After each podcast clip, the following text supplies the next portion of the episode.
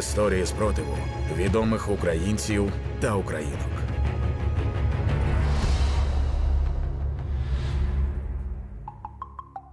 Знаменитості, які пішли на війну. Такі заголовки були вкрай популярними у перші місяці повномасштабного вторгнення. Деякі імена із цих списків практично нікого не дивували. Наприклад, від Олега Сенцова таке рішення сприймалося як цілком очевидне. Але були і справжні сюрпризи, як танцівник Дмитро Дікусар або музикант Коля Серга. Він став відомим у 2009 році завдяки шоу Фабрика зірок.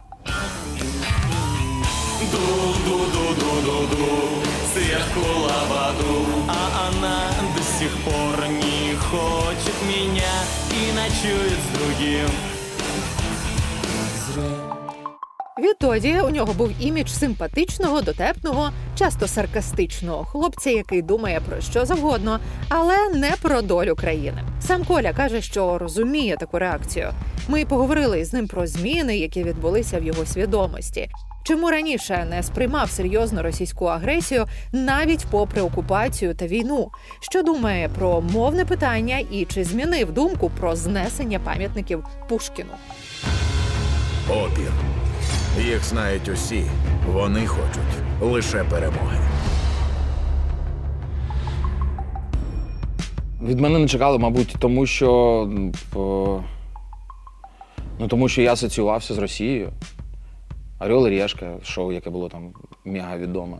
Якийсь час я там жив. Е, Я все життя спілкувався російською мовою і ніколи не виказував. е, Тобто мене, мене ніколи не було там на, е, там, не знаю, на Днях Незалежності, на концертах і так далі. Я взагалі не виступав. Тож я останній раз ну, глобально виступав там після нової хвилі. Потім я займався іншими речами. Я займався вивченням психології, займався організацією, е, рекламним бізнесом займався. Тому, може, з цим було пов'язано. Ну, бачите, тут ще така тема, що це ж ЗМІ писали. ЗМІ це не, не завжди те, що відчувають люди. Можливо, для людей це не було так, ну, так сильно не дивувало. А для ЗМІ здивувало. То 25 лютого я пішов до Збройних сил України, тому що розумів, що в будь-який момент може зайти десант е, в Одесу, і плюс один ствол, ну, як, як мінімум, їх заповільнить. Тож в той момент я йшов вмирати, тому що ну, ну немає військової підготовки. Я розумів, що якщо я беру зброю в руки, то по мені будуть стріляти. Я йшов на це цілеспрямовано. Може, це було пов'язано, якщо ми зараз з вами почнемо рефлексувати дуже глибоко. Може, це було пов'язано якраз з цим крахом, е, крахом ілюзії, крахом е, е, світогляду, е, такого от інфантільного, десь дитячого, що весь світ красивий, гарний, і він йде на виправлення. Що думаєте про росіян зараз? Тому що Не а, думаю взагалі про них. взагалі не Вони взагалі не цікаві. Я думаю тільки про наших людей зараз. Бо е, там якийсь період е, я працював е, з організацією, яка займається підривом е, культурно-інформаційним за кордоном. Е, я активно створював контент там про Кадирова, про Лукашенка, про російську армію, про російських мобілізантів. Е, в якийсь момент зрозумів, що все ж таки моя зброя і моя е, найвпливовіша, найпотужніша функція, в якій я можу бути максимально корисним, це безпосередня підтримка наших. Які ви можете згадати найбільш емоційні моменти? Я зрозуміла, що те, про що ви зараз говорите, це для вас достатньо емоційно. Але якщо згадати цілий рік і всі події, не тільки з якими ви безпосередньо зіштовхувалися, й події, про які ви можливо читали, можете назвати те, що вас ну от просто вразило, те, до чого ви не були готові. Ви знаєте, воно кожен раз вражає е, і з'являються нові, і нові.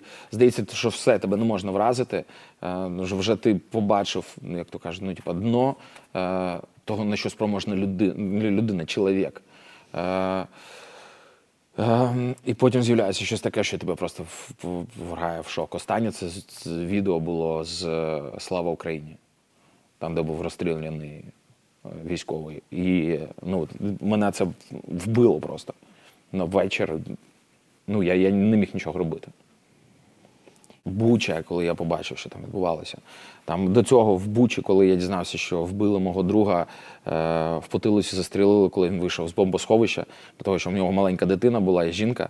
Це якраз колишній е, хлопець Регіни був. З цього і почався ну, моє звернення до Регіни е, Тодоренка. І е, коли я дізнався, що так, вбили, причому це був сильний чоловік. І і він пішов дістати щось для дитини, з якого вони дуже довго були в бункері, там бомбосховищі.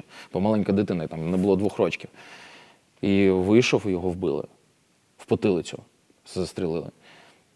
Були, безумовно, якісь обставини пов'язані з тими людьми, яких я знав, е, які е, загинули, і, і десь вони загинули е, так якось, ти думаєш, от, там поїхали, з'їхали трошечки з дороги, там взорвалися на міні. І здавалося, це було от після визволення Херсону. І така радість була, і тут, ну.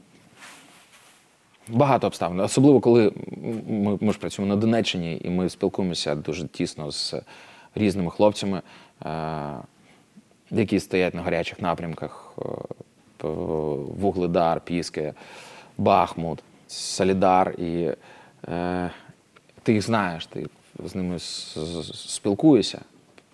І тут ти дізнаєшся, що, наприклад, там половини підрозділу вже немає в живих.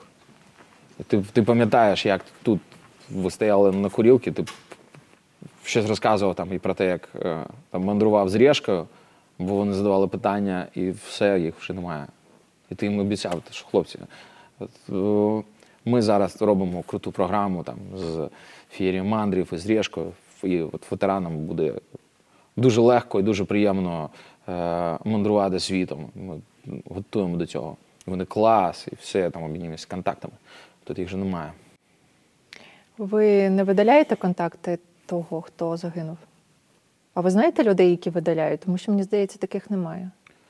Напевно, це просто. Е, я не знаю, ну, типу, хто зараз це може робити. Е, але ну, в цивільному житті до, до, до війни, ну, я знаю таких людей, які видаляли там хтось помер. Ну, якщо це не було близьке. Е, І вони видаляли. Ну, я думаю, що тут, коли там хлопці гинуть на війні, то я думаю, що я їх ніколи не видалю, ці контакти. Ви згадали Регіну, і е, ми не будемо говорити про росіян, але вона не росіянка. І мені це важливо, тому що є дуже багато людей в Росії і не в Росії, які є нашими людьми, але які або мовчать, або, ну, я, або, або вони нейтральні, або їм все одно. Як думаєте, ми зможемо їх прийняти після перемоги? Я думаю, що ні. Я думаю, що має бути дуже ретельний відбір, хто є українцем, а хто, хто не є українцем. І ті, хто е, зрадив Україну у настільки тяжкий час, все. Ну, типу, значить, це і є кастинг на українців. Знаєте, якщо ти тут, якщо ти підтримуєш, е, якщо ти вкладаєш себе, то ти заслуговуєш цього, бо бути українцем це, це честь. А яку честь заслуговує той, хто? Мені здається, що це, що це дуже складно. Я над цим думала, тому що м, от є така думка, що о, багато українців з 2014 по е, 22 рік так чи інакше співпрацювали з Росією, але треба підбити якусь риску, там все всім пробачити, тому що люди після Великої війни усвідомили все це і почали працювати на Україну. Тобто, те все, що вони робили роки війни, те ми забуваємо. Можливо, таке саме станеться і після нашої перемоги. Теж прийдуть люди, Знаєте- які скажуть, Регіна прийде і скаже, все, я все усвідомила. Справа в тому, що погана, прийміть мене назад. Е, тоді були е, якісь сперечання, ну, от, були е, такі і в медіапросторі, і взагалом такий, ну, вибачте слово, срач був, що е, глобально не було зрозуміло, що відбувається. Тобто, якби війна, потім воно заморожено, розморожено, е, і о, політична. м, стратегії, як відбувалися. Ну, от, от було стільки таких складових, на, на, на основі яких ти не можеш зробити для себе. Я, я, сам, я так само я не міг зробити для себе певний е, вивід і побачити, що я можу зараз покластися на це, на цю карту і рухатися по неї. Е, Були люди значно бо, розумніші за мене, які це бачили. І... Але почекайте, ну а як ну війна Зараз, зараз. почалась. Тут мені здається, все а, однозначно. А тут, а тут е, повномасштабне вторгнення. І тут, ну, тут немає взагалі сумнівів. Ми всі бачимо, ну, що відбувається. І тому ну, я, я не знаю, що ну, на фоні, що має статися, е, щоб відносно до теперішніх подій, щось страшніше за теперішні події, напевно, е, щоб людина сказала, що а от тепер я розумію, е, і ми ну, могли сказати, ну да, тоді дійсно не всім було зрозуміло. Зараз всім зрозуміло. І зараз от прямо все чорним, чорним по білому. І тому, е, коли перед тобою такий факт, то ти робиш вибір. Тут не можна бути посередині. Ти або за, або проти. Все. От, власне, така дуже часта думка є, що людині виявляється для того, щоб зрозуміти, ну, начебто, явну небезпеку, потрібно попасти в пекло, і тільки тоді до нас доходить. Ви погоджуєтеся із цим? Ну, ви виходить так, що Це- поки не, не, Дивіться, не відбувалося повномасштабне вторгнення, багато людей не розуміли, що Для йде того, війна. щоб змінитися, так, звісно, потрібно пройти, через пекло. Е, просто декому не потрібно змінюватися. Дехто просто ну, там, виховання е, і світогляд був вже е, досить синхронічним з е, обставинами. Тож їм не потрібно під них змінюватися. Комусь потрібно. Ось для того, щоб вибудувати новий світогляд, потрібно, щоб був зруйнований старий. Ну, інакше не вийде. Не можна жити в двох світах одночасно. Ви також казали, що правильно я говорю, що ви безкомпромісний націоналіст зараз. Я це прочитала в друкованому Мгм. інтерв'ю. Я не завжди довіряю друкованим інтерв'ю, тому що там можна змінити, але це правда. Ну, я, безкомпромісний. Е, Що це значить? от я не знаю, звідки це слово безкомпромісний, тому що е, ну, типу, я завжди відкритий до діалогу, але не факт, що цей діалог е, може змінити мою думку. Тому е, ну, безкомпромісно, мені здається, що трошечки таке слово не моє. А, тобто це не, неправильно сформулювали Ну, ну, напевно, так. Я, я, я вважаю себе зараз націоналістом. Що Я- це значить для вас? Е, Що це для мене значить? Всі мої сили зараз, всі е, мої думки, навіть напевно, е, спрямовані на створення національного контенту, культурного контенту. Мої дії спрямовані на те, щоб закріпити націю.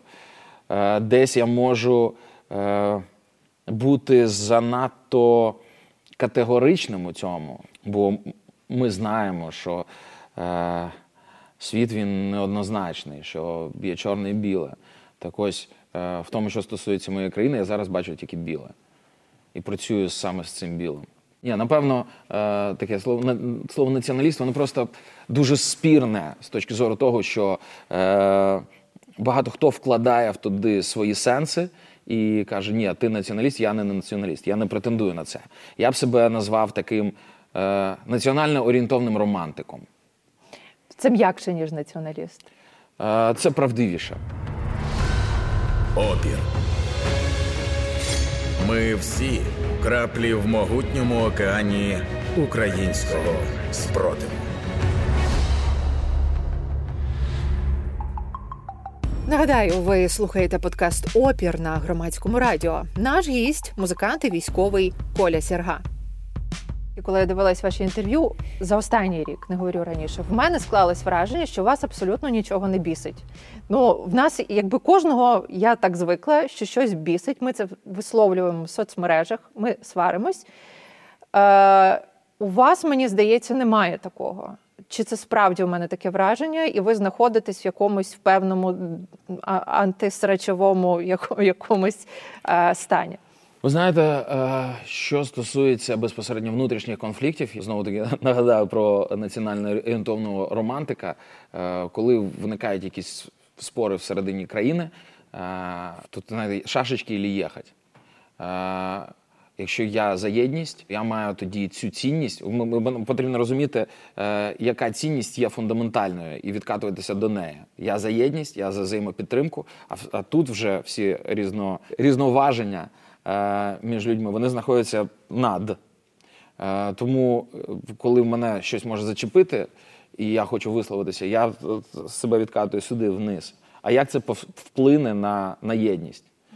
І Насправді е, так було з українською мовою, коли е, в квітні місяці, здається, минулого року я записав звернення е, про захист е, там пам'ятників російської культури, е, то е, ну, із серії, що так, давайте ну, не будемо е, е, варварами, давайте ну, іншими інструментами користуватися. У Німеччині були народжені Кант, Гегель, Гете. Але це не означає, що ми повинні знищувати поезію, мистецтво, філософію тільки тому, що ця ж країна породила нацизм та Гітлера. І я побачив тоді 70% підтримали мене, а 30% е, ну, типу, категорично проти. І перша думка, звісно, була: типу, ні, ніфіга, я продавлю, бо я зараз тут захищаю країну, і я ну, справою показую, показую, що я українець. Я хочу розмовляти тією мовою, якою хочу розмовляти. І тут я бачу, що йде розкол, і я розумію, що цей розкол буде більший. Я думаю, так, стоп, давайте, я казав, Жванецький, будемо сперечатися стосовно смаку вустріць з тими, хто їх куштував. Я думаю, так, що я знаю про українську культуру? Насправді, ну те, що в мене було в школі. Я її не любив ніколи, тому що е, я завжди читав е, е, закордонну літературу, її любив, я міг там за перший місяць прочитати все, що там було. А українську ти відкривав, і те, що було в підручниках, воно насправді було все таке на, на, відторгнення спрямоване. Я розумію, так, блін, якщо я знаю українську культуру з підручників, то може я не знаю української культури. І я почав шукати для себе. Я взяв собі місяць паузи перед тим, як я запишу там наступне звернення. Там. І я почав з Миколи Хвильового, Зарабєсок. Я прочитав, думаю, ахрінеть. Ну, як від, це від мене ховали? Чому в мене не було потуги знайти це? І я почав читати, читати, читати і розуміти, що ну, що це вау, це дуже якісно. От з точки зору, от, коли ти читаєш не стільки, не, не стільки як е, читач просто, скільки як колега, там, ну, там, е, митець. І ти читаєш, ти розумієш, що тебе це дивує, тебе це вставляє, і як це глибоко, скільки сенсів. І я зрозумів, що я щось в житті просрав, щось пропустив повз. І тоді я почав вивчати е, з українською літературою, я почав вивчати українську мову. Я почав читати просто вголос. Це одна з найкрутіших вправ. Читати вголос і розуміти, що українська мова насправді дуже приємно відчувається у роті, у щелепі Вона по-іншому працює більше голосних. Слухайте, ця історія, що ми стібаємося з цієї жінки, яка казала, що в неї рускоязична челюсть. Мені здається, що все-таки є якась ця че- Ні, та- челюсть. Вот она уже даже это вот по-другому здесь челюсти. Вот мы, я на украинском даже не смогу. У меня по-другому расположены вот эти вот кости, наверное. Це про це про м'язи, мовневі м'язи. Бо вони ж е, так як резонатори знаходяться в різних місцях, то інші м'язи задіяні. І звісно, коли ти все життя розмовляєш однією мовою, то ти в тебе все натравлено під неї. І для цього найкраща, найкраща вправа взагалі е, запустити аудіокнигу, яку читає професійний діктор е, з професійними інтонаціями, і повторювати за ним ці слова. І ти починаєш говорити слова, яких ти ще навіть можеш не знати, але вже підлаштовувати свою е, свою мовневий цей апарат під ці звуки. Підлаштовуєш, підлаштовуєш, і потім ти розумієш, що ти вже починаєш легше розмовляти. І тобі вже хочеться розмовляти там, українською мовою, тому що в тебе це виходить. Це як дитина, яка захоплюється якимось процесом, який, який в неї виходить. І все. І я за цей місяць. Я поки що ні з ким не спілкувався українською мовою, я тренувався. Знаєте, я то сидів в тренувальному центрі української мови. Е, Там, то я сидів на, на патрулюваннях там, з, з навушником з одним. Сиджу і, і повторюю аудіокнигу. На мене дивилися іноді там на побратими, дивилися, типу, кукуха поїхала. Але через місяць, там, через, через півтора, я зрозумів, що можу розмовляти і почав практикувати. І спочатку було дуже складно. І тут ти розумієш, що мовні конфлікти розв'язуються, і потрібно з цим щось робити. І я почав ну, я почав не то, що захищати українську мову перед тепер перед російськомовними, а я почав розказувати, якраз транслювати на російськомовну аудиторію про те, що це насправді легко, це круто, це дуже приємно. е, Ділитися лайфхаками. І ні в якому разі, ну я, я розумів по собі, ні в якому разі не можна давити в цьому.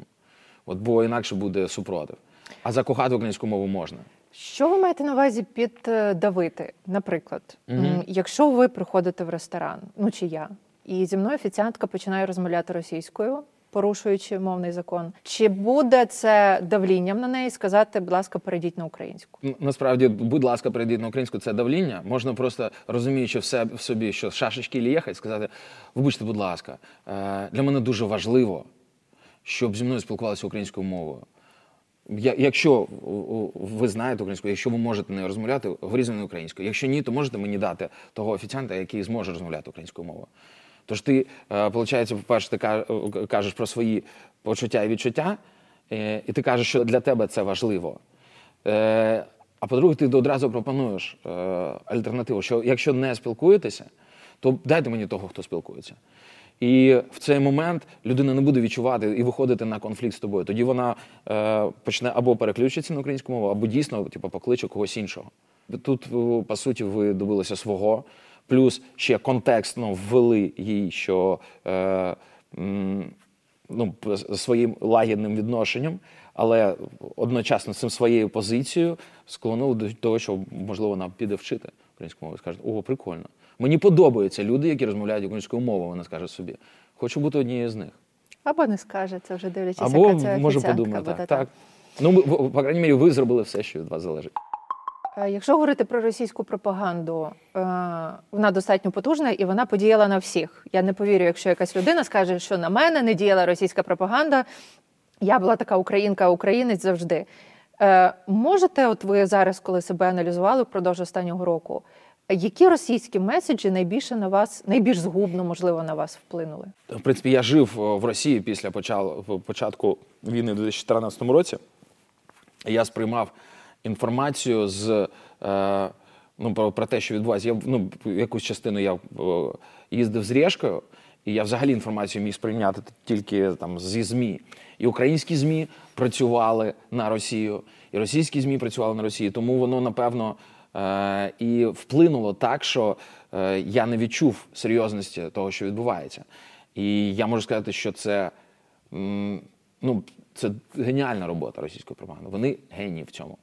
Якщо ми побачимо Comedy Club, який є одним з найпотужніших інструментів Путіна, то ми побачимо, що основні наративи, які вводяться через камеді, а ем, гумор це зброя. е, Тому що вона допомагає завернути якийсь болючий колючий меседж, гумористичну форму, вкинути в тебе. І якщо ти кажеш, оу, ви що мені намагаєтесь впаритися, він каже, жутка, шуточка. Можете згадати, на що ви повелись, можливо, впродовж останнього року або раніше, от що було можливо таким, що ви потім сиділи і думали, блін, як я міг таке повірити взагалі? Справа в тому, що я з самого початку повноштабного вторгнення, ну не з самого початку, може через місяці два. е, Після початку я почав співпрацювати з людьми, які мені е, одразу показували, що є фейками, що не є фейками. Е, Я сам знайшов цих людей, тому що я розумів, що там мій інстаграм, моя медійна е, особистість є е, важелем впливу. І для цього мені потрібно, мені потрібна екологія, в е, інформаційна екологія. І тому я звіряю всю інформацію, яка поступає до себе, що є е, роботою російського ІПСО, а що є правдою. Ми е, записували інтерв'ю з Мішою Крупіним. Він казав, що він не повівся ні на які фейки. Я йому до цього часу не вірю, тому що це неможливо. Тут, наприклад, ми Ні, я можу дивіться, е, я, я можу вестися, але ну, типу, я ж тому і дзвоню. Що якщо б а от на що ви, не ви, да, на що ви велись, і а потім з'ясовували, А, що ну, це неправильно? Наприклад, просто там перше взяття Солідара, ну, типу, коли вони кричали.